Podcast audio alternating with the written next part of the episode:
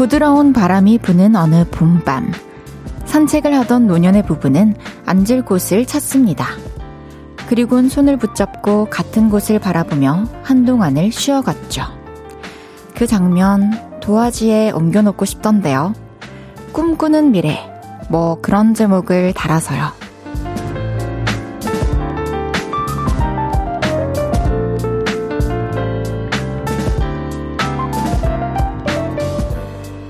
나를 기다리고 있는 세월에도 꼭 등장해 주길 바라며 어렴풋이 그려보던 장면. 그걸 눈앞에서 마주할 때 요즘의 삶을 한번 둘러보게 됩니다. 그곳을 향해 잘 가고 있는지. 여러분은 어떠세요?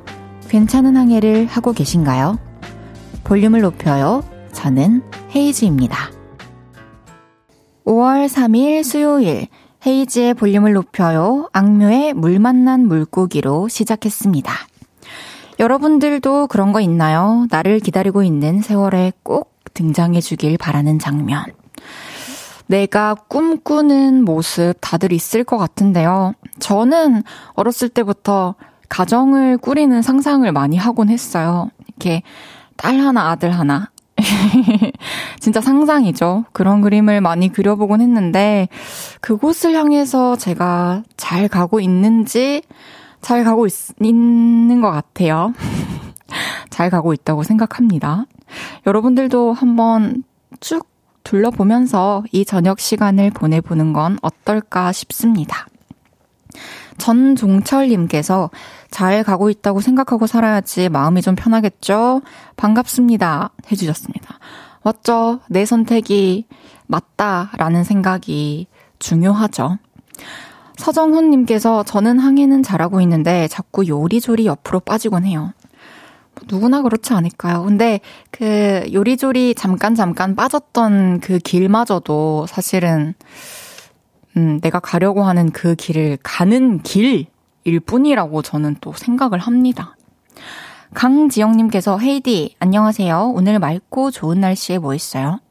오늘 저는 낮에 회사에 가서 작업을 좀 하고 기분 좋게 왔어요. 진짜 오늘도 차창 밖을 바라보는데 너무 평화롭고 오늘 구름도 잘 보이고 되게 아름답더라고요, 바깥이. 박영희님께서 헤이디의 오프닝부터 듣는 건 처음이에요.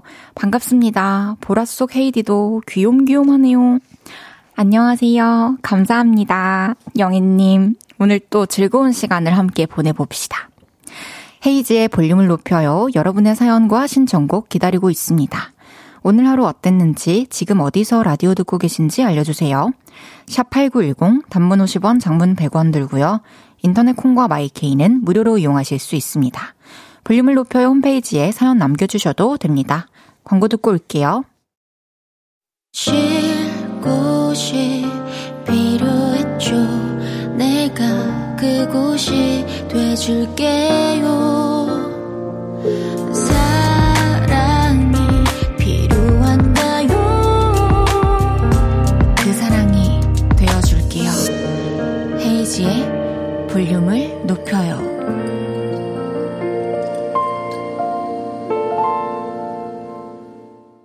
KBS School FM 헤이지의 볼륨을 높여요. 함께하고 계십니다. 6450님께서 잘 가고 있어 헤이디. 이대로만 가면 성공일 것 같아요. 남친이랑 여행도 잘 안 가는 울 헤이디. 정말 이쁜 일만 하네요. 헤이디의 엄마 같은 요를레이입니다. 해주셨습니다. 와, 6450님. 말을 아끼겠습니다. 뭐 아예 안 가면 장거리 며칠 가야 되고 이런 거를 아직 안 해본 거고 가까운데 이런 데는 더 이상 얘기하지 않겠습니다. 앞으로도 네, 잘 이쁜 일만 하면서 살아가 볼게요. 항해를 해볼게요. 홍미애님께서 오늘은 머리를 묶었네 해주셨습니다. 제가 지금 머리카락이요. 이렇게 뒤집어지거나 아니면 밑에가 이렇게 부해지거나 둘 중에 하나로만 단결이 되는 그런 머리 길이여가지고 막 하다가 결국에는 묶게 되더라고요. 그래서 나오기 전에 급하게 묶었어요, 회사에서. 러브헤이디님께서 헤이디 나의 마음의 커버 미쳤어요. 언니 노래 하나로 서서 한 편 쓱 오늘도 볼륨에서 힐링하고 갈게요. 아, 감사합니다. 정말 여러분들이 좋게 들어주셔서 너무 다행이에요. 2501님께서 이제 퇴근해서 집 가는 길인데 헤이디 목소리 더 듣고 싶어서 돌아가는 길이에요. 날도 점점 더워지는데 매일이 행복하길 바래요. 우와, 너무 로맨틱하네요. 통화하면서 집에 들어가기 싫어가지고, 또 이렇게 아파트 들어가면 엘리베이터에서 끊기잖아요. 그래서 엘리베이터 안 타고 1층에서 언제 아시죠, 여러분? 진짜 감사해요, 그렇게 제 목소리를 들어주셔서. 신유숙님께서 강쥐랑 산책하며 듣고 있어요. 산책 나온 지 1시간 되었는데 강쥐는 들어갈 생각을 안 하네요. 며칠 비와서 못 나갔더니 산책 나오니 신이 났네요. 와, 그쵸. 또 며칠 못 나가고 이러면은 강아지들은 너무 답답하고 그 에너지들이 너무 쌓여 있으니까. 오늘 좀 더 에너지 쓰고 이유숙님도 좀 꿀잠을 주무십시오. 화이팅입니다. 서경민님께서 헤이디 오랜만에 라디오 듣네요. 오늘 진짜 더웠는데 이제 날도 더워져서 회사 끝나고 머리 짧게 자르고 퇴근하고 있어요. 헤이디는 단발 충동 느낀 적 없나요? 저는 이제 막 긴 머리일 때 단발 충동을 느꼈다기보다는 지금 이럴 때, 이런 애매한 길이일 때, 아, 그냥 확 잘라버릴까? 라는 생각을 매일 하고 있어요. 하지만 아, 길러봐야죠. 참아보겠습니다. 근데 예전에 제가 앞머리 갑자기 집에서 자르고 온 것처럼 어느 날 갑자기 여기가 짧아져 있을 수도 있어요. 6815님께서 헤이디, 지금 팔다리가 후덜덜해요. 수학여행 간 딸방을 청소하는데 하얗게 불태웠어요. 겨우내 따뜻하게 해줬던 난방 텐트, 안마 커튼, 침대 커버 걷어냈거든요. 미뤘던 일 하니 몸은 힘들지만 뿌듯하네요. 헤이디는 학생 때 방 잘 치웠나요? 와, 진짜 고생하셨습니다. 와, 따님분께서 수학여행 다녀와가지고 방이 확 바뀌어 있어가지고 깨끗해져 있어서 너무 행복하겠는데요. 저는 학생 때 뭐 책상이나 주변 정리 이런 건 잘했지만 옷을 좀 쌓아두는 스타일이었던 것 같아요. 근데 그거를 완전히 고치지는 못했어요. 근데 좀 몇 개 좀 쌓이면, 아, 한 번에 이제 딱 몰고. 지금은 한번 옷 정리 싹 한 이후로 한두 달 이상 유지하고 있는데요. 참 만족스럽습니다. 뭘 그냥 안 어지르는 게 제일 나은 것 같아요. 매일 이 시간 볼륨에서 모임을 갖습니다. 오늘도 모임의 테마를 알려드릴 건데요. 이건 나다 싶으시면 문자 주세요. 소개해드리고 선물 보내드릴게요. 오늘은 부지런히 움직이셨던 분들 모여주세요. 울산으로 출장 다녀오느라 부지런히 움직였어요. 학교 갔다가 수학학원, 태권도 갔다가 부지런히 움직였어요. 이렇게 발 빠르게 옮겨 다니신 분들 문자 주세요. 문자샵 8910, 단문 50원, 장문 100원 들고요. 인터넷 콩과 마이케이는 무료로 이용하실 수 있습니다. 노래 듣고 와서 소개할게요. 트와이스의 Dance the Night Away.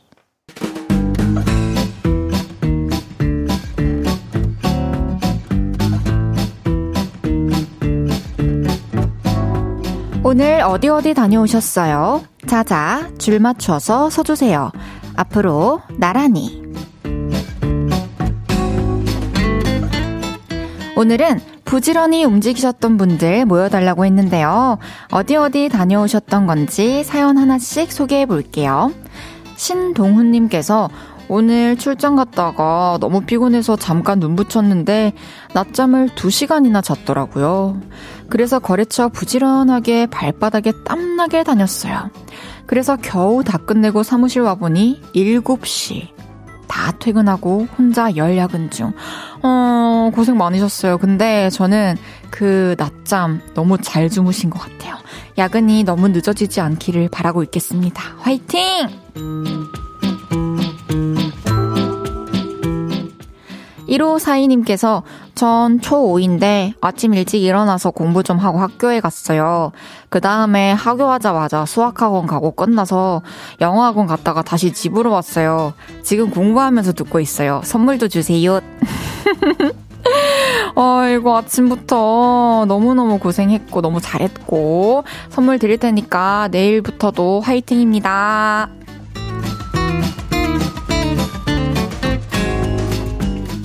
5004님께서 전 유치원 교사 아이들 어린이날을 위해 월요일부터 매일매일 이벤트 중입니다. 내일이 마지막이에요. 글쓰림도 없어요. 오엑 해주셨어요. 아, 글쓰림도 없는 그 지경 너무 잘 알죠. 너무너무 고생 많으셨고요. 마무리까지 잘 하시길 바라겠습니다. 화이팅! 손진양님께서 내일부터 비온대서 자전거 라운딩하고 왔어요. 바람 쐬니 왜 이리 살 것 같은지요. 내일부터는 자전거 못하니 슬퍼요. 아 맞아요. 또 비가 잠깐 오지만 또 비가 그치는 날이 또 오니까요. 그때 멋지게 라운딩 하러 갑시다.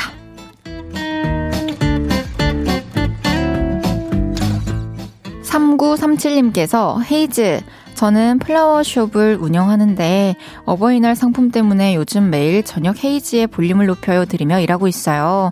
오늘 새벽에도 4시 30분부터 일어나 지금까지 퇴근 못하고 있어요.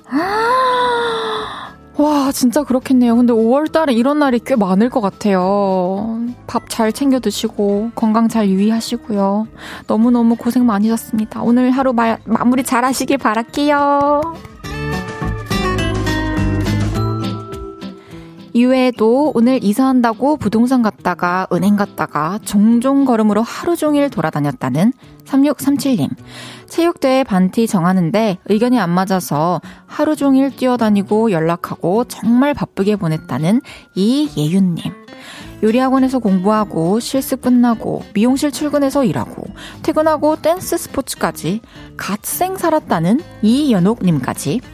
소개해드린 모든 분들께 커피 쿠폰 보내드립니다. 노래 한 곡 듣고 올게요. B2B의 나의 바람. B2B의 나의 바람 듣고 왔습니다. 앞으로 나란히 매일 다른 테마로 모임 갖고 있어요. 제가 재밌는 테마로 기준 외치면 문자로 후다닥 모여주세요. 새벽 공기 좋다 님께서 이직한 지 4개월 만에 회식을 했어요. 회식하면 저녁에 하는데 우리는 점심에 했어요. 2차는 커피숍에서 했는데 너무 좋았어요. 점심도 만난 거 먹고 후식으로 커피까지. 그동안 스트레스 날려버린 것 같아요. 오, 점심 회식은 진짜 처음 들어보는 것 같은데요. 근데 그쵸, 다 같이 모여서 밥 먹고 또 대화하고 하면 시간과 상관없이 하긴 그게 회식이네요.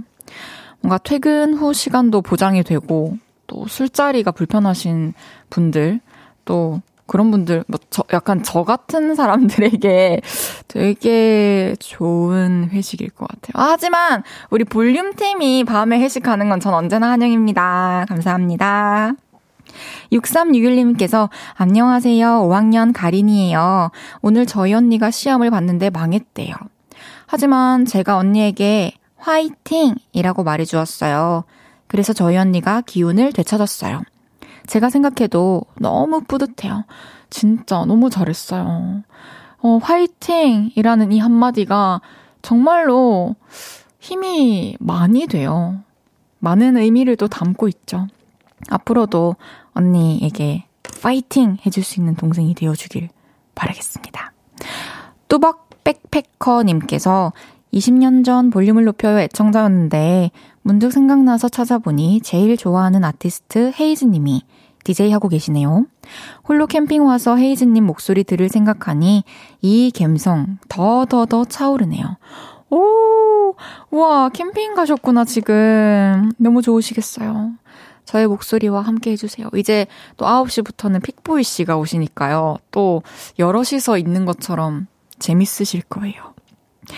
안전하고 행복한 그런 캠핑이 되시길 바라겠습니다.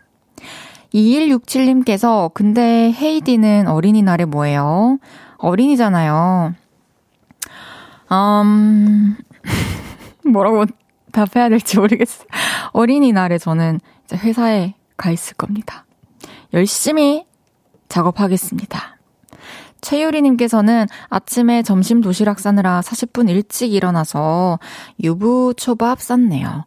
오늘처럼 날씨 좋을 때 유부초밥 싸들고 피크닉 가면 진짜 좋은데 내일도 날씨 좋으면 헤이디도 도시락 싸서 피크닉 도전해봐요.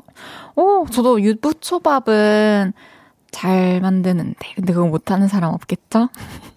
저도 날 좋을 때 진짜 꼭 여기 근처 한강 여인하루 가보겠습니다. 감사합니다. 그럼 1부 마무리하고요. 광고 듣고 2부에 만나요.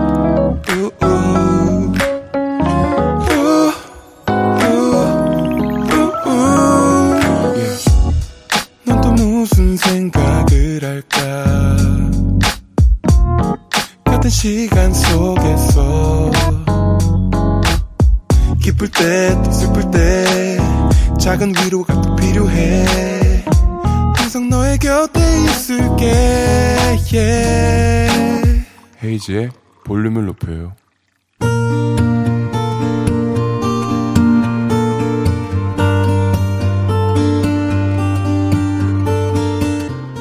다녀왔습니다.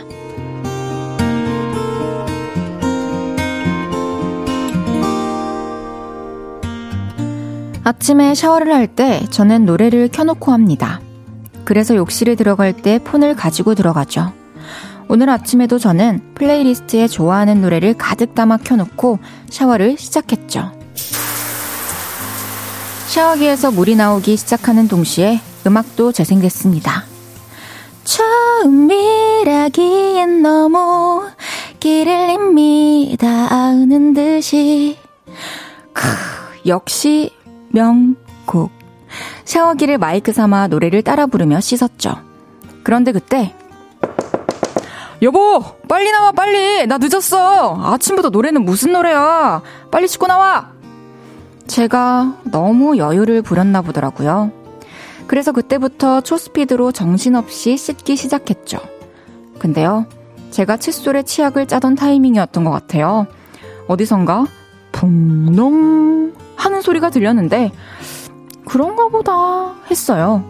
근데 그때부터 폰에 켜놓은 노랫소리가 좀 다르게 들렸습니다. 비도 오고 그래서 네 생각이 났어. 생각이 나서 그래서 그랬던 거지 별 의미 없지. 응? 노래방인가?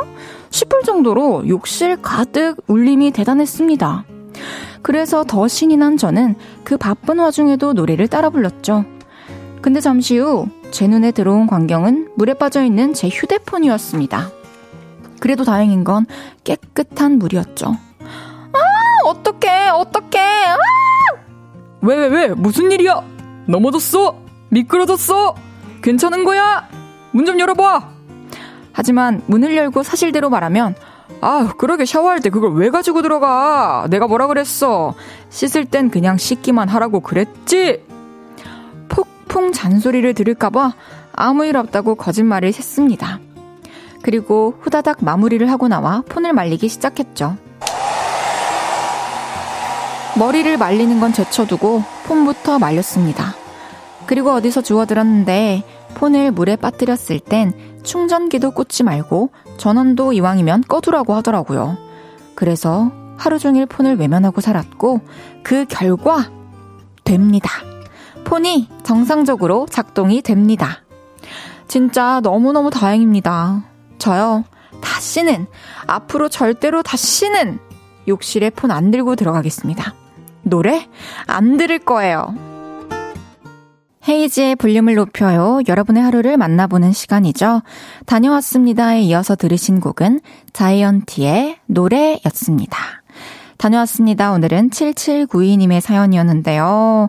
7792님 너무 다행입니다. 핸드폰이 사실 물 먹어서 안 되고 또 그러면은 돈 들여서 고치거나 새로 사고 그럴 때가 있는데 너무 허무하잖아요. 너무 속상해요. 다행입니다. 고쳐서. 이렇게 씻을 때 음악이나 뭐 영상을 틀어놓고 씻으신다면 처음부터 안전한 곳에, 물이 안 튀길 만한 곳에 딱 이렇게 안전하게 두고 그때부터 씻어봅시다. 7792님께는 제가 블루투스 스피커를 선물로 드릴게요. 샤워하면서 노래를 안 듣기가 또 영 아쉬우면은, 그리고 또 폰을 들고 들어가는 게 너무 좀 이제 두렵다 하시면은 스피커를 이용해보세요. 1994님께서 비에 젖은 음악 소리, 핸드폰에 제대로 비도 오고 그랬네요. 그러니까요. 아유, 와선 안 될 곳에 비가 왔어요. 김은지님께서 헐, 저는 오늘 점심에 비빔냉면에 폰 빠뜨렸어요. 너무 당황했어요. 맞아요. 이렇게 손에 또 힘이 갑자기 빠져서 예상치 못한 곳에 떨어뜨리는 경우가 생각보다 많죠.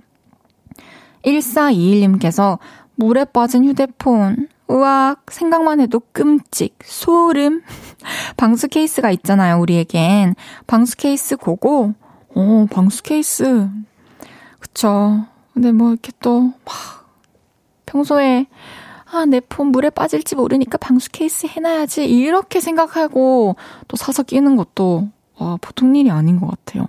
생각해놓고 이행을 하기가. 장근주님께서 우리 아내랑 똑 닮았네요. 설거지하다가 핸드폰을 설거지물에 떨어뜨린 적이 있는데 안타깝습니다. 운명하셨습니다. 근데 그 다음날 더 비싼 휴대폰 사들고 룰루랄라 하는데 왜 이렇게 얄밉죠? 아, 또 새로운 또 핸드폰 막상 만나서 이제 반가울 수 있죠. 근데 아내분도 너무 속상하셨을 거예요. 고윤희님께서 헐, 방금 검색해봤는데 드라이기로 말리면 부품이 부식될 수도 있대요. 자연바람으로 말려야 된다네요. 뭔가 바로 서비스 센터에 가지고 가기가 힘든 상황이라면 하루 동안 이제 폰을 볼 생각을 넣어두고 이렇게 진득히 자연히 건조시키는 게 중요하겠네요. 다녀왔습니다. 하루 일과를 마치고 돌아온 여러분의 이야기 풀어놔주세요. 볼륨을 높여요 홈페이지에 남겨주셔도 좋고요. 지금 바로 문자로 주셔도 됩니다. 문자샵 8910, 단문 50원, 장문 100원 들고요. 인터넷 콩과 마이케이는 무료로 이용하실 수 있습니다. 노래 듣고 올게요. 민수 빅나티의 오해금지. 민수 빅나티의 오해금지 듣고 왔고요. 여러분이 원하면 노래도 한 번씩 부르는 헤이지의 볼륨을 높여요. 수요일 생방송으로 함께하고 있습니다. 장보경님께서 근데 생각해보니 헤이디는 콩나물 이어폰 김치찜에 빠뜨렸잖아요. 그 이어폰은 완전 운명하신 거죠? 아, 네.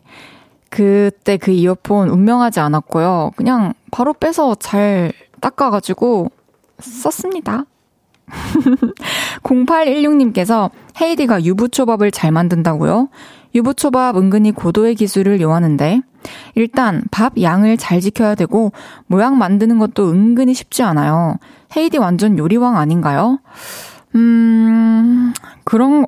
알고 보니까 그런 거일 수도 있겠네요, 제가.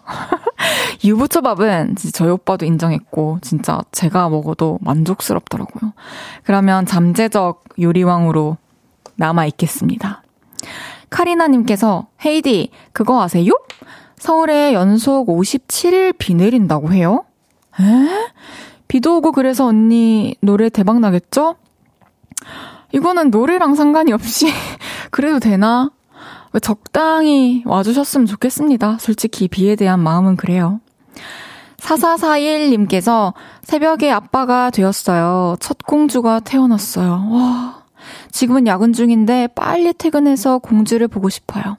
하루 종일 설레하며 일하고 있어요. 와, 진짜 너무너무 축하드려요. 이제 또 새로운 행복의 세상, 새로운 사랑의 세상, 새로운 웃음꽃의 세상 열리셨네요. 너무너무 축하드리고요. 아내분도 그리고 아기도 건강하게 잘 지내다가 또 가까이 집에 돌아왔을 때 행복하게 시간 보내시길 바라겠습니다. 너무 축하드립니다. 8728님께서 그럼 붕어빵 때처럼 유부초밥 요를레이에게 만들어줄 거예요? 제가 진짜 마음은 너무 만들어주고 싶은데 사실 이제 날도 좀 더워지고 이게 밥 같은 거는 좀 상하기도 쉽고 도저히 그런 위험을 저는 감수하고 여러분들한테 그 음식을 내어드릴 수 없을 것 같아요. 없어서 미안해요. 그럼 노래 듣고 오겠습니다. 조나스 브라더스의 I Believe.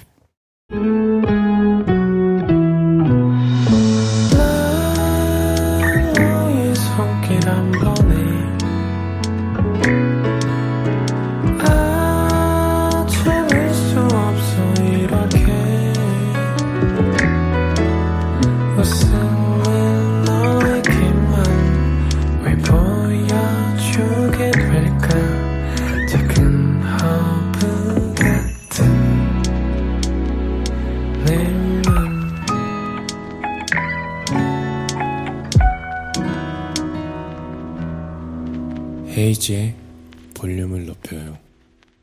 KBS School FM 헤이지의 볼륨을 높여요 함께하고 계십니다. 4692님께서 어린이날에 동생 자취방 이사하는 날인데 비가 온 데서 밤기차로 올라가고 있어요. 이삿날에 비 오면 잘 사는 거 맞나요? 둘이서 12평 원룸 셀프 이사해야 하는데 비 맞으면 잘할 수 있겠죠? 응원 세게 해주세요. 축하드립니다. 아, 비가 오나 안 오나 너무너무 잘 사실 거예요. 걱정 마세요.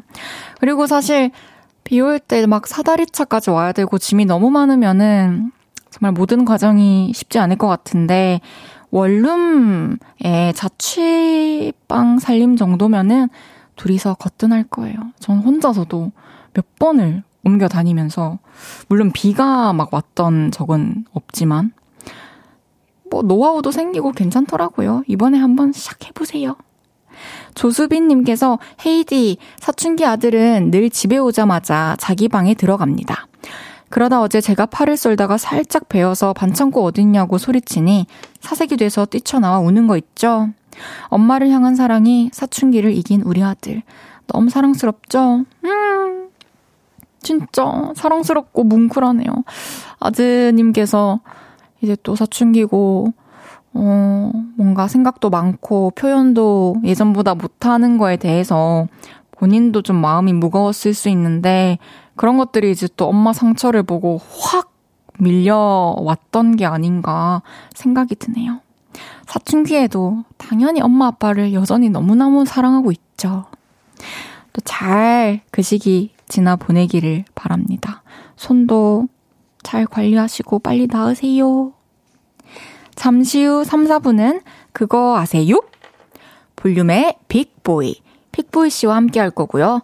생활 꿀팁, 오늘의 TMI, 고민이나 추억담, 어떤 이야기도 좋습니다. 하고 싶은 이야기들 그거 아세요? 하면서 지금부터 보내주세요. 문자샵 8910, 단문 50원, 장문 100원 들고요. 인터넷 콩과 마이케이는 무료로 이용하실 수 있습니다. 김윤아의 봄날은 간다 듣고 3부에 만나요.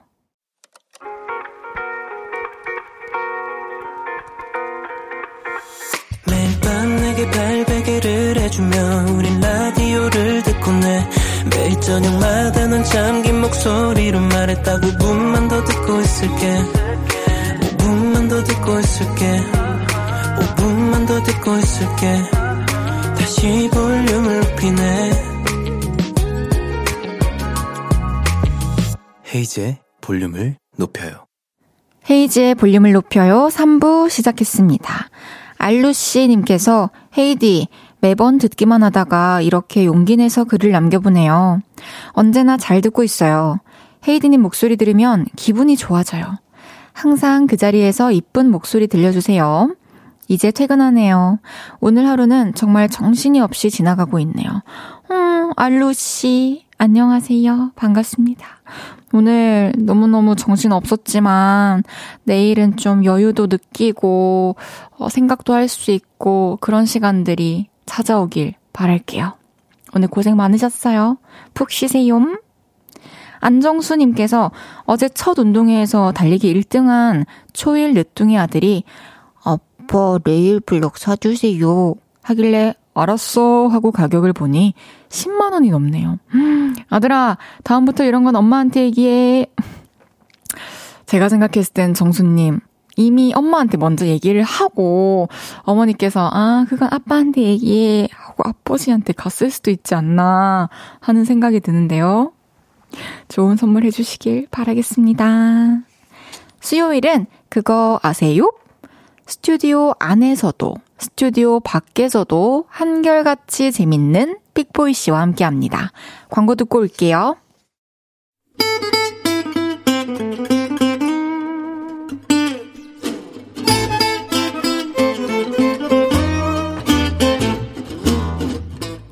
여러분 그거 아세요? 제가 가끔씩 SNS로 라이브 방송을 하는데요. 최근에는 라방에서 제가 작업해둔 신곡들을 들려드렸어요. 근데 반응이 어땠는지 아세요? 그냥 너무 좋아요. 명곡이에요. 자랑하고 싶은 이야기, 최근에 알게 된 하찮고도 놀라운 사실. 그런 걸 쓱 말하고 싶을 때 우리는 이렇게 이야기를 하죠. 그거 아세요?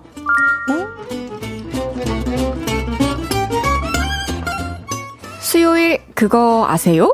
오늘도 이분과 함께합니다. 지난주 거인나라 왕자님처럼 잔뜩 꾸미고 나타나셨던 분이죠. 가르마를 타면 더 멋있는 남자, 가르마보이 픽보이 씨 어서 오세요. 안녕하세요, 픽보이라고 합니다. 반갑습니다. 픽보이라고 합니다. 왜요? 저희 또 처음 만난 것처럼 소개해 주시네요. 저는 한 주 항상 여기 그 볼륨을 높여 올 때마다 매번 다른 사람이 돼서 와요. 아, 그러니까 매번 무드가 달라서 네. 제가 가끔 오늘 기분이 어때? 기분이 이래? 기분이 저래? 이렇게 물어볼 때가 있어요. 아, 그래요? 오늘 좀 피곤해? 이렇게 물어볼 때 있잖아요. 기분 안 좋아? 이렇게 물어볼 때 있었잖아요. 근데 생각해보면 그때 대답은 아니? 괜찮은데? 이거였는데 그 모드였기 때문인 것 같아요. 아, 좀 시크한 모드일 때 제가 픽보이 씨가 항상 좀 컨디션이 안 좋나 생각하는 것 같은데 시크할 때 있죠, 사실. 있죠. 근데 어찌됐든 이거는 일하러 온 거니까 이곳에서는 시크해질 수는 없잖아요. 감사합니다. 8770님께서 자이언트 귀요미 왔네요. 픽보이님 안녕하세요. 오늘 커다란 병아리 같아요. 아, 8770님 안녕하세요. 병아리 같죠?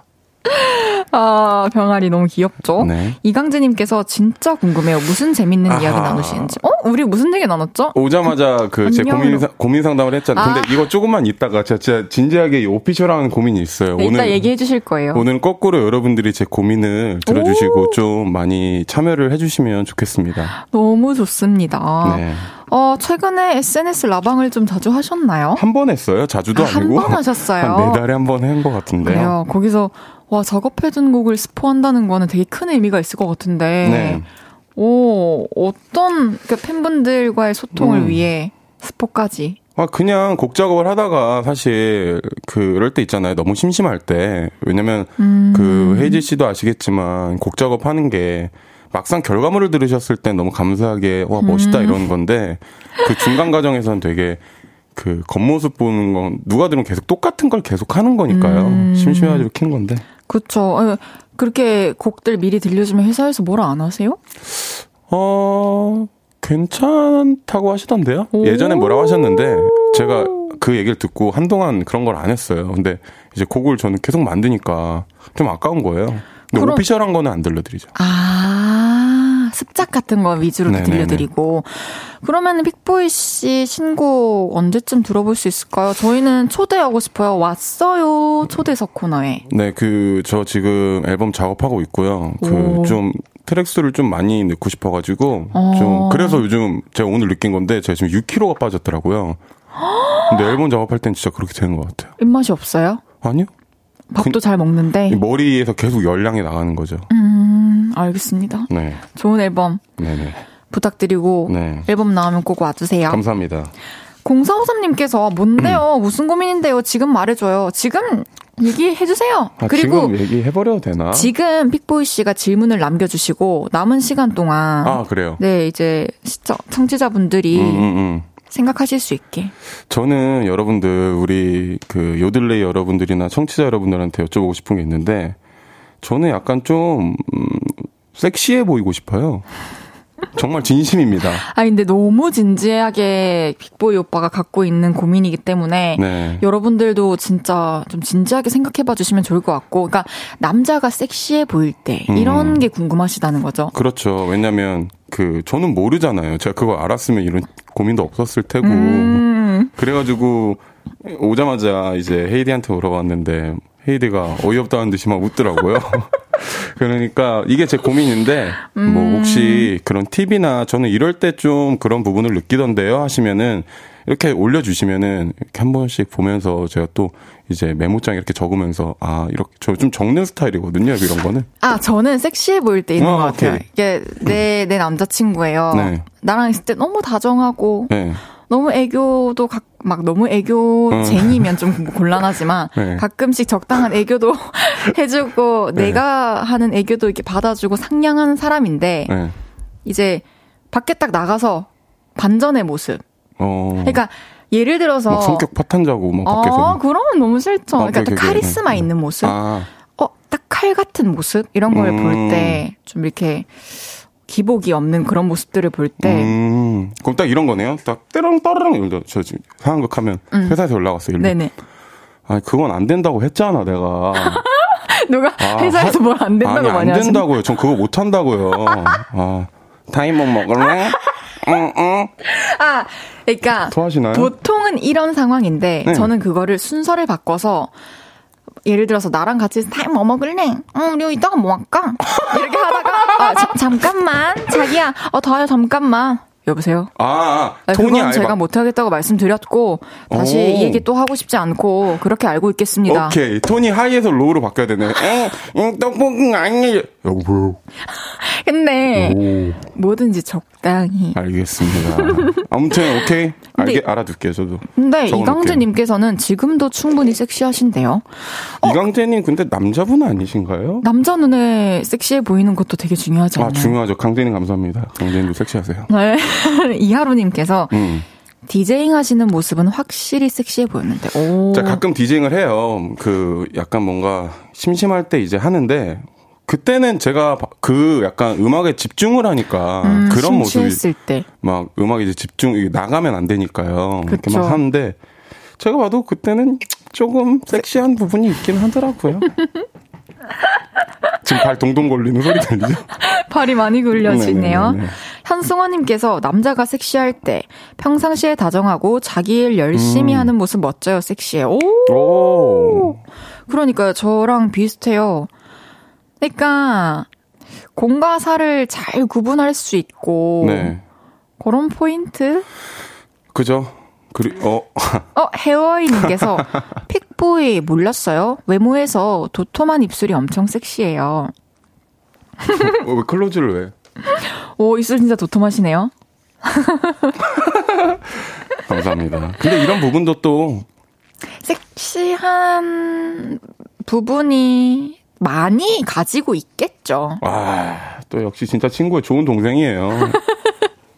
이제 슬슬 우리는 코너를 시작하고 네. 코너 하는 동안에도 픽보이 씨 어떻게 하면 더 섹시해 보일 수 있을지 여러분들이 좀 많이 고민해 주시고 보내주시면 감사드리겠습니다. 네. 픽보이 씨, 네? 그거 아세요? 어떤 거요? 코너 소개 부탁드립니다. 무슨 얘기든 말하고 싶어서 입이 근질근질할 때 그거 아세요? 하면서 여기에 남겨주세요. 각종 생활 꿀팁, 남의 험담, 추억담, 나의 TMI, 고민 이야기, 추천하고 싶은 영화나 노래 등등 뭐든지 좋습니다. 문자 샵 8910, 단문 50원, 장문 100원 들고요. 인터넷 콩 마이케이는 무료로 이용하실 수 있습니다. 헤이지의 볼륨을 높여요 홈페이지에 오셔서 사연 남겨주셔도 됩니다.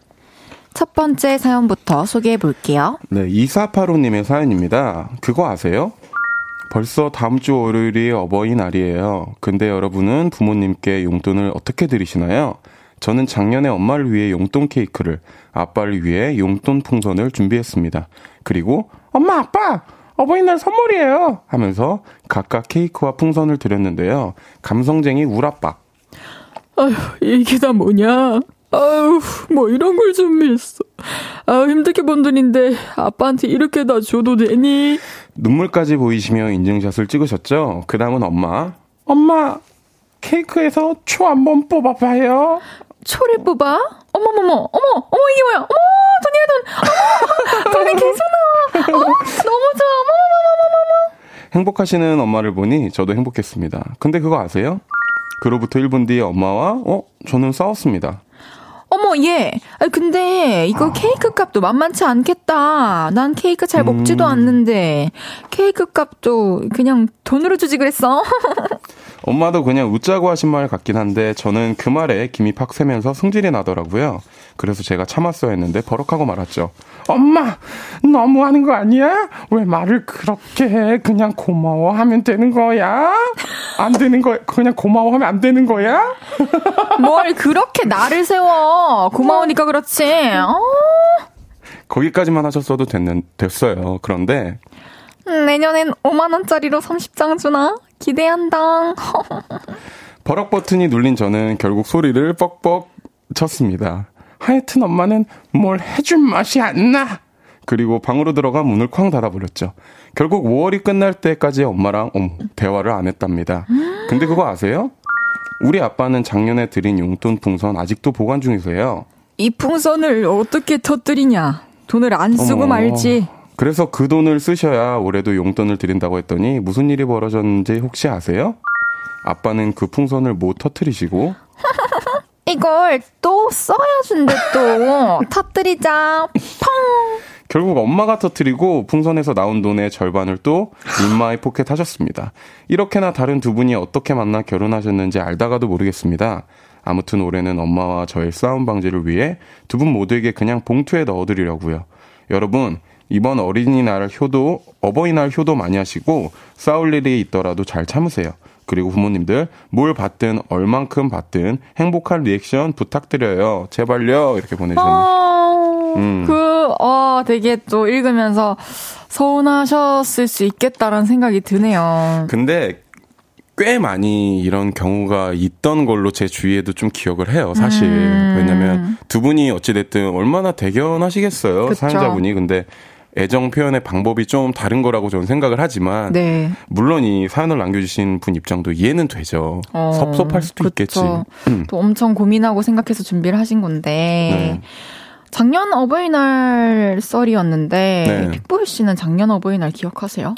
저는 아버님한테는 그냥 사실 봉투로 좀 드리고 어머님한테는 애교 섞이게 좀 드려요. 그게 어떤 거죠? 아버님한테는 아빠 뭐 건강하시고 뭐 필요하면 얘기하세요. 그럼 엄마가 아빠가 막 이게 뭐야 엄마. 쓰세요. 얼마 안 돼요. 근데 이제 엄마는 집에서는 제가 네. 아들 하나고 해서 좀 애교가 많아요. 그래서 엄마 나 이거 막 뭐 먹고 싶어 이러면 엄마 막 차려주잖아요. 네. 그러면 갑자기 막 우는 척을 해요. 이렇게 연기를 하다가 우와. 이제 바닥에서 꺼내죠. 엄마 이거 가져. 약간 이런 식으로. 아니 이런 대사였으면 어땠을까. 엄마 나 이렇게 맛있는 음식을 그냥 공짜로 못 먹겠어. 이거 낼게. 이렇게 하고 주면 어땠을까요? 스토리가 좀 완벽했지 그러니까 않을까요? 그런 스토리적인 걸 해요 사실. 그럼 저 그거 한번 써먹을게요. 어떤 거요? 너무 맛있어. 애교가 좀 많으세요 어머님한테? 전 어머니 아버지한테는 완전 애교 덩어리죠. 저는 아버님한테는 잘 못 그리는데. 그쵸. 근데 이런 경우 저도 있어요. 아버님은 사실 제가 용돈을 드리거나 뭔가 이런 날에 드렸을 때 잘 쓰시진 않는 것 같아요. 그쵸. 근데 맞아요. 아빠는 이제 옷을 원하세요. 성환아 너 그때 집에 입고 왔을 때 뭐 입고 멋있더라. 그거 좀 뭐 해외 가면 그거 꼭 청바지 좀 샀으면 좋겠더라.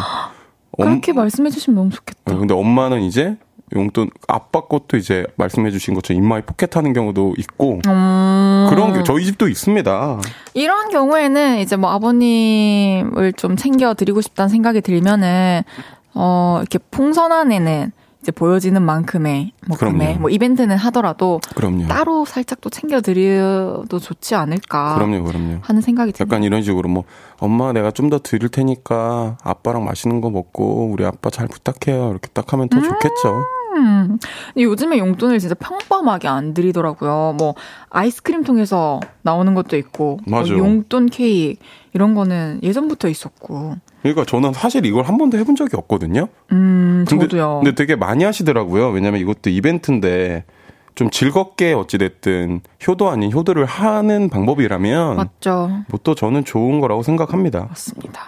요즘에 또 많이 하는 것 중에 용돈은 일단 용돈대로 드리고 부모님께서 이 보너스 용돈을 부모님 능력으로 받아가실 수 있게 게임을 마련하는 거예요. 그래요? 그래서 용돈을 20cm 정도 간격으로 뭐 1,000원, 5,000원, 10,000원, 30,000원, 100,000원 이런 식으로 놓고 그 옆에 두루마리 휴지를 쫙 펼쳐놓고 물이 가득 든 컵을 그 위에 올린대요. 그리고 휴지를 착 잡아 당길 때 표지가 안 끊어지고 간 곳까지 놓여있는 용돈을 획득하는 그런 거 되게 재밌을 것 같지 않아요? 아슬아슬하게 이렇게 딱 그쵸? 모래성 이렇게 파는 것처럼 그냥 보드게임하는 느낌일 네. 것 같아요. 또 즐겁죠 사실 이런 거. 그러니까요. 만약에 나중에 아기가 그랬으면 즐거울 것 같아요. 맞아요. 박기루님께서 저희 아버지도 어버이날 집으로 간다고 하니 오지 말고 그 교통비도 용돈에 더해서 달라고 하셨어요. 아, 그래요. 되게 많아요. 이런 경우 엄청 많아요. 저는 진짜 부모님께서 이렇게 뭔가 원하시는 거를 얘기해 주시면 너무 좋을 것 같아요. 아, 이게 확실하게. 마음만이라도 고맙다 막 이런 식으로 말씀해 주시나 보네요. 그러니까 받는 거를 워낙에 익숙해하지 않으세요? 그러니까 불편해하세요. 우리 너무. 엄마 아빠도 그래요. 막 반품 하셨을 때도 반품이요? 네. 반품을 하셨어요? 사드렸는데? 네. 어머. 우리 엄마 아빠도 막 안 사도 되는데 너 맛있는 거 먹고 그러는 게 아빠는 제일 좋다. 막. 우리가 알아서 잘 챙겨드립시다. 네네 좋아요. 좋습니다. 그거 아세요? 어떤 거요? 이제 노래 들어야 돼요. 무슨 노래요? 픽보이의 포니테일. Let's go. 픽보이의 포니테일 듣고 왔습니다. 해워이 님께서 그거 아세요? 헤이디가 픽보이님 노래 소개할 때 픽보이님의 렛츠고 하는 목소리 너무 섹시해요. 회원님, 아, 너무 감사드리고 앞으로 저희의 볼륨을 높여요 많이 사랑해주세요. 감사합니다. 정말 감사해요. 네. 그럼 그거 아세요? 계속해서 다음 사연 소개해보겠습니다. 네, 애송이 올시다 님의 사연입니다. 그거 아십니까? 헤이즈 누님, 픽보이 형님, 저는 취업 준비생입니다. 요즘 여기저기 이력서를 넣고 면접도 보고 있죠. 그래서 아직 사회생활이 뭔지 잘 모르는 애송이인데요. 그런 제가 얼마 전에 이런 글을 봤습니다. 제목, 저 짧은 꼰대인가요? 얼마 전에 신입이 들어왔는데 뭘 알려주면 네, 이해했습니다. 이러는데 그게 좀 거슬립니다.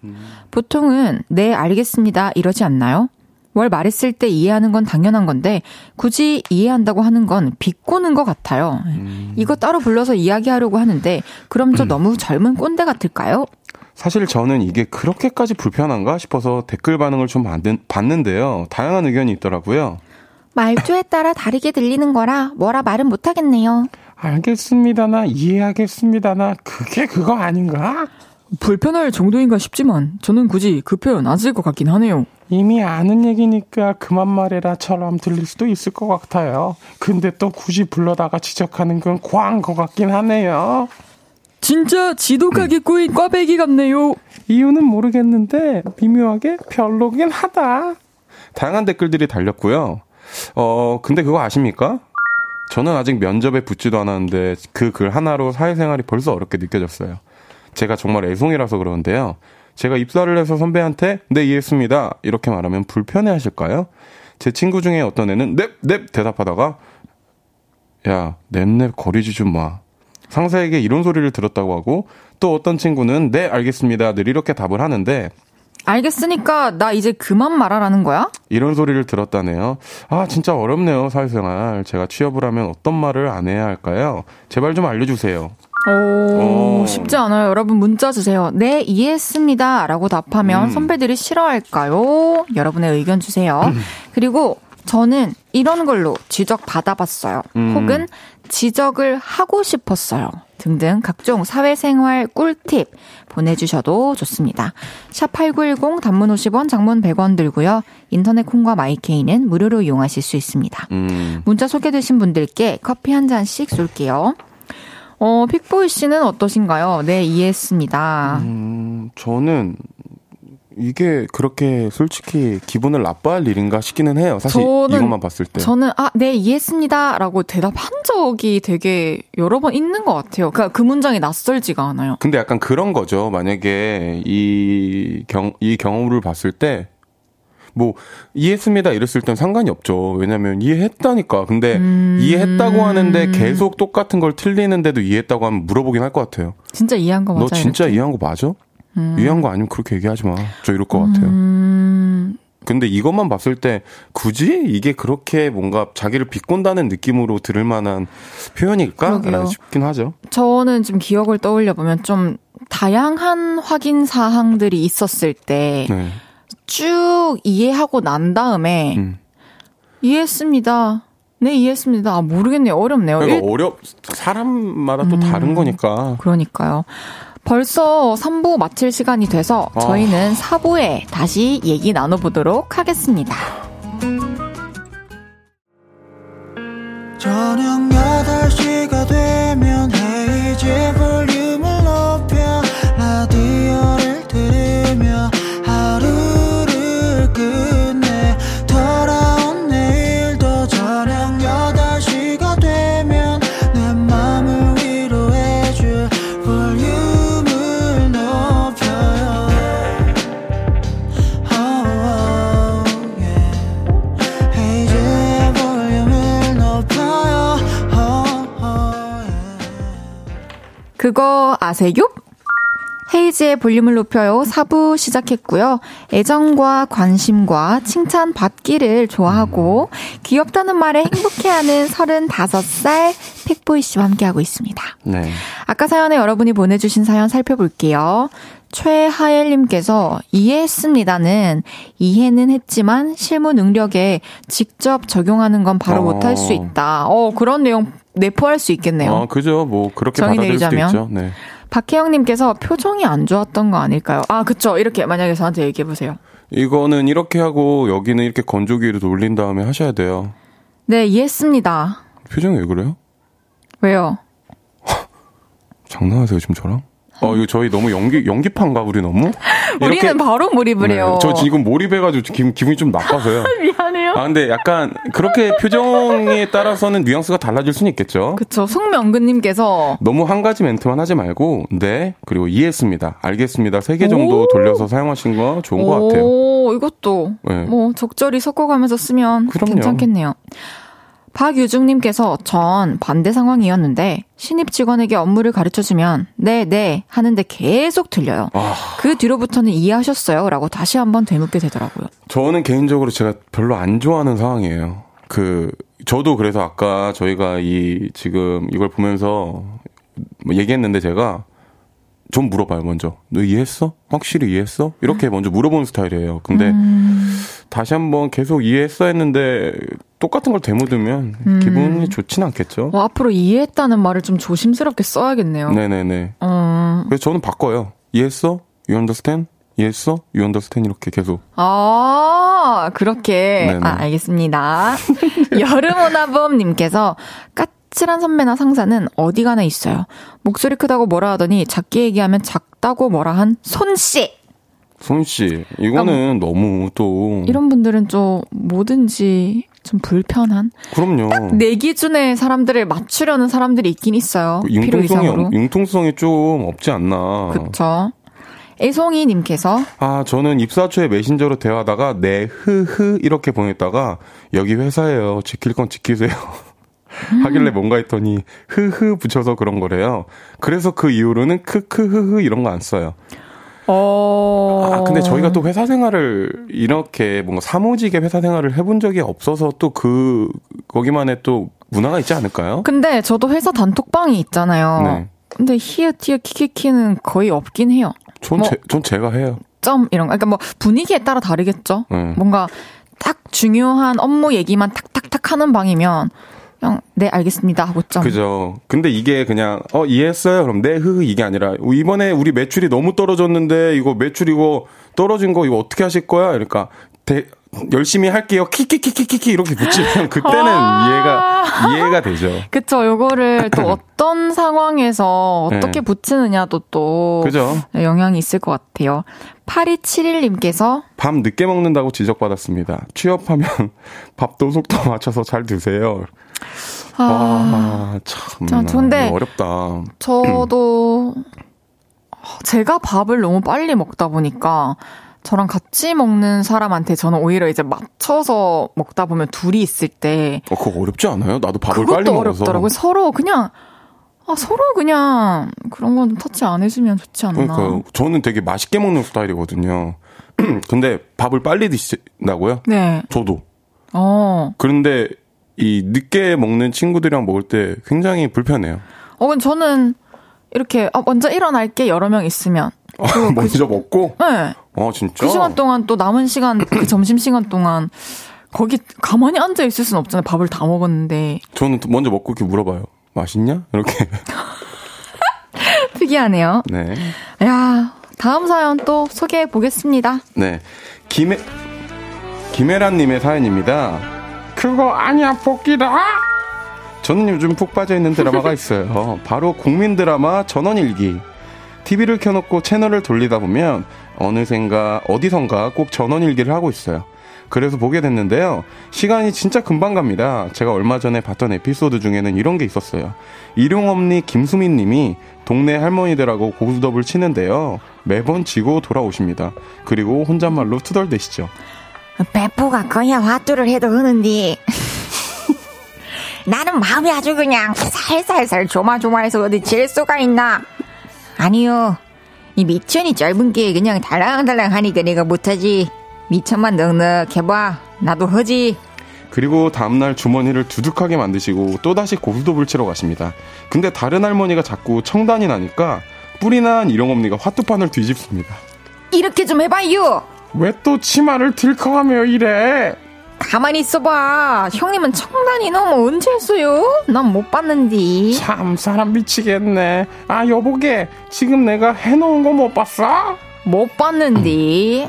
치마 이렇게 한번 해봐요. 이상해요. 아 뭐가 이상해요? 이상하니까 이상하다 허지. 아니 형님 생각을 해봐. 어떻게 청단이 세 번씩 쪼르르 형님한테만 이렇게 가냐고. 하트 치다가 맞으면 되는 거지. 형님 일어나봐요. 벌떡 일어나봐요. 아 일어나라니까. 결국 몸까지 쓰며 실랑이를 하시죠. 그때 일용이 등장. 어머니 가요. 이제 가요. 아 나봐 이상형. 형님 내가 알아봤어. 왜 청단을 세 번씩 해. 왜 이제 가세요 좀. 화투판을 아수라장으로 만든 일용엄니는 결국 일용이에게 끌려가는데요. 그 모습이 너무 귀여우셔서 보는 내내 실실 웃었습니다. 딱히 자극적인 내용도 없어요. 그래서 그냥 보는 내내 힐링이 되죠. 그리고 그거 아니야 복귀라. 김혜자님이랑 최불암님이 부부싸움을 하는 장면도 개인적으로 굉장히 좋아합니다. 쳐요 빨리. 왜 큰 소리를 치고 그래? 이 사람이 정신이 나왔어? 왜 베개를 던져요? 나는 못할 줄 알아? 나도 할 거야. 나도 뭐든지 다 할 거야 앞으로. 다 해. 다 해. 싸우시는 모습마저 힐링이죠. 여러분도 마음이 심란하다 싶을 때 전원일기를 한번 보세요. 완전 힐링됩니다. 이야 힐링 드라마로 전원일기 추천해 주셨고요. 네. 요거는 진짜 역사가 깊은 드라마죠. 1980년도부터 2002년 까지 방송을 했어요. 맞아요. 어렸을 때 봤던 기억이 있고 한 2년? 3년 전이었나? 그때 이제 한창 TV에 여러 채널에서 전원일기를 재방을 해주더라고요. 네. 그래서 저도 한동안 계속 그걸 봤었어요. 아 진짜요? 네, 어머니께서 계속 그걸 틀어놓으셔가지고 그게 그 채널에서 하루 종일 해요 그냥. 사실 헤이즈 씨나 저 어릴 때 막 전원일기를 저희가 막 볼 수 있는 나이는 아니었잖아요. 좀 막 재밌게 보진 않았죠. 네. 근데 저는 개인적으로 사실 이 전원일기 드라마를 제대로 본 적이 없어요. 근데 또 이 사연자분의 순기능으로 인해서 오늘부터 한번 TV에 진짜 이게 나와요. 많은 채널에 나오는데. 맞아요. 한편 이게 에피소드 형식인지 몰랐는데 한번 보겠습니다. 저도. 뭔가 진짜 이렇게 몇십 년에 걸쳐서 담아내다 보니까. 아, 맞아. 이거 되게 장수 드라마잖아요. 저 진짜 그냥 현실에서 일어날 만한 이야기들이 나오니까 되게 공감이 많이 됐던 것 같아요. 근데 그거는 있어요. 약간 이 드라마를 제대로 보지 않았는데 그 향수가 있잖아요. 요즘 시골은 또 제가 많이 안 가봐서 모르겠는데 옛날 저 어릴 때 시골 느낌이 또 안 나는 시골 되게 많더라고요. 요즘에 왜냐면 다 리모델링 하시고 이제 조금 더 그러네요. 쾌적하게 지내다 보니까 좀 그런 향수는 많이 느꼈던 것 같아요. 왜냐면 장독대 보신 적 없죠 최근에? 최근에는 없네요. 그죠. 요즘 시골에 장독대 없어요. 거의 김치냉장고 이런 게 있지. 맞네요. 근데 여기 아마 장독대가 드라마에 나왔던 걸로 기억을 하고 있거든요. 그렇겠죠. 맞죠. 네. 막 거긴 장난 아니었죠. 그죠. 막 그런 것까지 아궁이까지 다 나왔었던 것 같은데. 그러니까요. 그렇죠. 픽보이 씨는 그러면 집중해서 막 보지는 않더라도 켜놓고 네. 있으면 마음이 좀 편안해지는 방송 같은 거 있으신가요? 저는 KBS 건 아닌데요. 이제 다른 방송사 중에 이제 시트콤 이름은 얘기해도 되나요? 제목은? 괜찮아요? 웬만해선 그들을 막을 수 없다라는 시트콤을 해서 틀어놓는데. 그래요? 화질 괜찮나요? 화질이? 화질이 이제 그 너튜브 보시면 이제 한번 이렇게 다시 그 리코더에서 나오는데 제가 그 거기서 나온 신곤생이 팬이에요. 오. 거기서 이제 노구 역으로 나오시는데 굉장히 독불장군 스타일로 나오시거든요. 여봐라, 032 그거 없냐? 032 골라달라고 하지 않았어. 맨날 이거 하는데 그거 맨날 똑같이 해요, 저도. 진짜 똑같은데요? 네. 나중에 할아버지 역할 나오면은 빅보이 씨가 전 따라해요. 그거 보면서 미리 이렇게 나홀로 집 주인공처럼 골라달라고 하지 않았어. 와, 나 혼자 사는 프로그램 이런 데 나오면 재밌겠네요. 재밌겠죠. 연락 주세요. 저는 좀 다큐 이런 거 좋아해요. 틀어놓는 거. 나도. 네, 그래서 뭐 이금희 선배님께서 또 나레이션 해주시는 인생 담은 극장. 아, 네네. 너무 좋아하고. 아, 그거 너무 좋죠. 어떤 편을 틀어놔도 무조건 만족스러워요. 그리고 인생을 담은 그 극장은 재밌는 편도 있는데 또 되게 슬픈. 그쵸. 많이 또 느낄 수 있는. 그러니까 웃고 울면서 보면서 좀 짠해지고 뭔가 느끼는 게 되게 많은 프로그램 같아요. 진짜로. 맞습니다. 네. 4294님께서는 그거 아니야 복귀라 하는 픽보이 섹시하다고. 아, 오늘 진짜 저 미치게 하시네요. 그러니까 성대모사까지 하나 제대로 한다는 게 섹시한 포인트로 작용할 수 있을 것 같네요. 아, 감사합니다. 참. 그러면 노래 한 곡 듣고 올까요? 무슨 노래요? 아이유의 드라마. 아이유의 드라마 듣고 왔습니다. 그거 아세요? 픽보이 씨와 함께하고 있고요. 계속해서 다음 사연 소개해 볼게요. 네. 니냐 니뇨 님의 사연입니다. 그거 아세요? 저는 20살 때부터 서비스업에 종사를 하기 시작했습니다. 그래서 그때부터 목소리 이렇게 냈던 것 같아요. 어서 오세요. 처음 알바를 시작할 때 사장님이 목소리를 최대한 높이 상냥하게 말하는 게 좋아요. 도레미파솔라시도 톤으로 해봐요. 도레미파솔라시도 안녕하세요. 좀 낮은데. 그러면 도레미파솔라시도레 안녕하세요. 시 내 톤으로 해봐요. 도레미파솔라시 안녕하세요. 지금 딱 그 정도 좋아요. 고객님들한테는 그 톤으로 얘기해요. 그래서 항상 시톤으로 이야기를 했죠. 어서오세요 고객님. 뭘로 드릴까요? 감사합니다. 또 오세요. 그런데 비슷한 일을 거의 20년 동안 했더니 그 시톤의 목소리가 제 성대에 정착을 해버렸습니다. 그래서 평소에 가족이나 친구에게도 그 목소리로 말을 하죠. 다혜야, 우리 오늘 뭐 먹으러 갈래? 여보, 우리 산책 나갈까? 근데 그거 아세요? 어느 날 친구가 그러더라고요. 인어공 주세요? 네 목소리를 아예 잃은 거야? 그게 무슨 말이야? 남의 목소리로 연기하고 있는 것 같아. 네 목소리 좀 되쳐다봐. 진짜 내 목소리가 뭔데? 내가 너튜브에서 영상을 하나 봤거든? 나라고 한번 해봐. 사람들은 나라고 할 때가 가장 자기 톤의 목소리가 나간대. 너도 해봐. 나. 아니, 정말 자연스럽게 나. 그래, 그게 그냥 네 톤이야. 세상에 20년 가까이 잊고 살았던 제 목소리를 찾았어요. 제가 듣기에도 어찌나 좋던지 평온하더라니까요. 그래서 저 요즘 연습하고 있어요. 평소에는 제 목소리로 말하는 연습이요. 픽순아. 왜 불러? 나야? 여보. 여보, 나 여기 있어. 다 똑같은 음인 것 같은데. 여러분들도 죄송합니다. 여러분들도 이게 듣기 훨씬 편하지 않나요? 다들 한번 해보세요. 나, 그게 가장 다다운 목소리래요. 우리도 한번 해볼까요? 네. 나. 되게 나긋나긋하시네 목소리. 제가요? 나는 좀 까랑까랑. 나. 계속 나.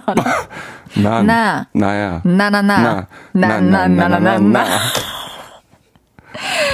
픽보이 씨는 좀 방송용 목소리가 따로 있는 것 같나요? 전 있어요. 완전 사실 그 친구들 만날 때는 사실 저는 엄청 이렇게 업이 돼요. 야, 그거 했어? 야, 그거 빨리빨리 하자. 정말요? 막 이러다가 이제 뭔가 공연을 쓰거나 그러면은 저희가 한번 공개 방송 했을 때 좀 저 다르긴 하잖아요. 그래서 여러분들 재밌어요? 이렇게 하는데. 그러면 저는 좀 어떤 것 같아요, 목소리가?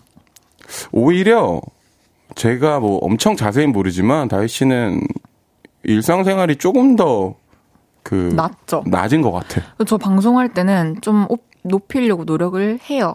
아, 이렇게 왜요? 안녕하세요. 아무래도 좀 이렇게 높은 음이 좀 이렇게 저녁 시간대에는 막 졸리지도 않고 또 운전하시는 분들 있으실 수 있잖아요. 그런 의미로 높이면 저도 높일게요. 방금 톤으로. 알겠습니다. 안녕하세요. 근데 지금부터 진짜 재밌는 얘기들 할 거예요. 어떤 얘기요? 픽보이님 섹시해 보이는 순간에 대해서. 정치자분들 되게 좋으신 분들이네요. 진짜 많은 분들이 문자 주셨어요. 어머머머머. 이렇게 소개해 볼게요. 이하로님께서 저는 픽보이님이 픽순이 할 때 가장 사랑스럽고 섹시해요. 열일하는 모습. 성대모사랑 비슷한 거죠. 뭔가 집중해서 열심히 하는 모습. 감사합니다. 어. 박길훈님께서 가끔 입술을 뜨는 모습이 섹시해 보인다고 하는데 그게 너무 자주면 더러워 보인대요. 적당히 해야 한다는 말인데 이건 외모마다 다른 것 같아요. 박재범 씨 같으면 1초에 60번 해도 섹시하다고 느껴지는 게 현실이겠지요. 1초에 60번은 좀 힘들고 그게 뭐죠? 지금 입술 뜯고 있는데요? 입술 이렇게 뜯는 거 아닌가요? 아 이거 손으로? 이빨로 뜯으라. 손으로 아, 이렇게 뜯어요. 이빨로? 어떻게 뜯으라고 입술로, 지금 입술을 어떻게 뜯어야 되죠? 야 입술 이거는 좀 일단 그러면 네. 이하로님 말 듣고 아 이하로님이래 이제 박기로님 말 듣고 저도 다음 방송 때부터는 계속 뜯어서 막 이렇게 피가 혹시나 흘러도 이해해 주세요. 아, 안 돼요. 그러면 이제 왜요? 왜 안 되는데? 아 섹시해 보이려고 한 사람이 되는 건데. 네. 섹시해 보여야죠. 알겠습니다. 피 안 나게. 네. 0625님께서 남자가 섹시한 순간은 무조건 수트 입었을 때죠. 픽보이님 다음에 볼륨올 때 수트 한번 입고 와주세요. 1주년 때? 오! 1주년 때. 저는 사실 제 입으로 이런 말씀 드리기 좀 그렇지만 저가 수트를 입으면 정말 제가 봐도 섹시합니다. 정말로. 아 어떤... 그러니까 아 진짜로. 핏이? 아, 그냥 전체적인 분위기가 좀 달라져요. 어, 그러면 그 옷을 입으면 또 뭔가 말투나 아니, 이런 것도 좀 달라지나요? 똑같은 커피를 들고 있어도 저 사람은 위스키를 들고 있는 건가? 꼭 위스키여야 좀 더 섹시한 건가요? 아니, 약간 그런 갑자기 느낌이 달라진다? 이걸 표현하고 싶었어요. 오, 네. 괜찮은데요? 근데 네. 그런 것 같아요. 평소에 수트를 잘 입고 다니진 않으니까 네네네. 가끔 그렇게 수트 입은 모습 보면 이렇게 할 수 있을 것 같아요. 이거 완전 일리 있어요. 그리고 이거 넥타이도 이렇게 좀 해주면서 답답하다고 할 때 나 넥타이 이렇게 막 뭔지 알죠? 살짝 이렇게 상상만 해도 이렇게 하시던데. 그럼요. 저는 막 드라마에서 이렇게 하죠. 너무 재밌네요. 네. 우리 이렇게 재밌게 또 대화를 하다 보니까 네. 이제 또 벌써 거짓말 픽보이씨 보내드려야 돼요. 저 갈게요. 오늘 어때요? 좀 섹시해질 수 있으실 것 같아요? 오늘 제가 평소에는 이제 이렇게 뭔가 고민을 보내주시면 제 나름이나 이제 혜지 씨 나름 이렇게 저희가 피드백을 해드렸는데 오늘은 제 고민을 이렇게 말씀드렸는데 이 청취자분들이 오히려 저를 도와주시는 걸 좀 보니까 혹시나 제가 너무 오늘 도움 많이 받았고 혹시나 제가 진짜 나중 우리 친구잖아요. 그렇죠. 다 지인 같은 느낌. 그러니까 다음에 또 고민 상담 있으면 또 얘기하려면 그때도 좋은 피드백 해주세요. 너무 감사합니다. 제가 감사드립니다. 저희 마지막으로 제작진님께서 문자 보내주셨는데요. 픽보이 스윙스 성대모사 할 때 섹시해요. 스윙스 성대모사랑 인사하고 이제 가시면 돼요. 아, 네, 안녕하세요. 스윙스입니다. 아, 오늘 너무 진짜 반가웠고 우리 헤이지 씨 그리고 픽보이 씨 오늘 너무 재밌었어요. 그리고 내가 진짜 섹시해진 법. 감사합니다. 진짜 너무 감사합니다. 네. 그럼 저희는 픽보이 씨 보내드리면서 빌리 아일리시의 Bad Guy 듣겠습니다. 안녕히 가세요.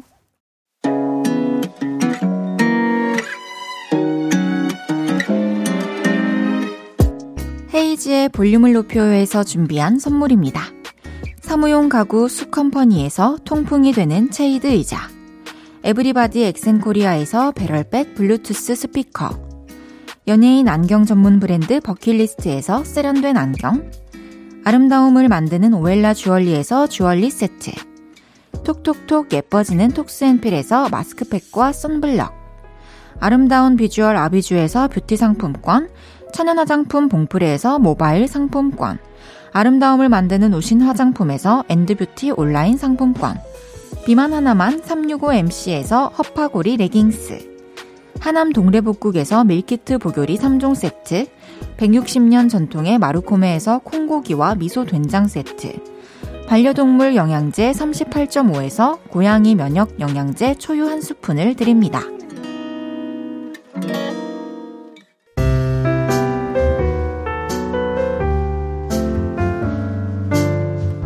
헤이즈의 볼륨을 높여요. 이제 마칠 시간입니다. 3036님께서 매력적인 헤이즈 따뜻한 목소리 참 편안해서 좋아요. 오늘도 덕분에 따숩게 마음 지지고 가요. 감사합니다. 따뜻한 마음을 함께 나눠주셔서 너무 감사합니다. 오늘도 1881님께서 픽보이는 스윙스 성대모사 할 때, 헤이디는 쌈디 성대모사 할 때 섹시해요. 오늘 여러분 사랑합니다는 쌈디로 해주세요. 내일은 주문할게요. 생활 연기 너무 리얼하게 잘하는 분이죠. 개그우먼 엄지훈 씨와 유쾌한 수다 떨어볼게요. 구름에 지금껏 그랬듯 앞으로도 계속 들으면서 인사드릴게요. 볼륨을 높여요. 지금까지 헤이즈였습니다. 여러분 사랑합니다.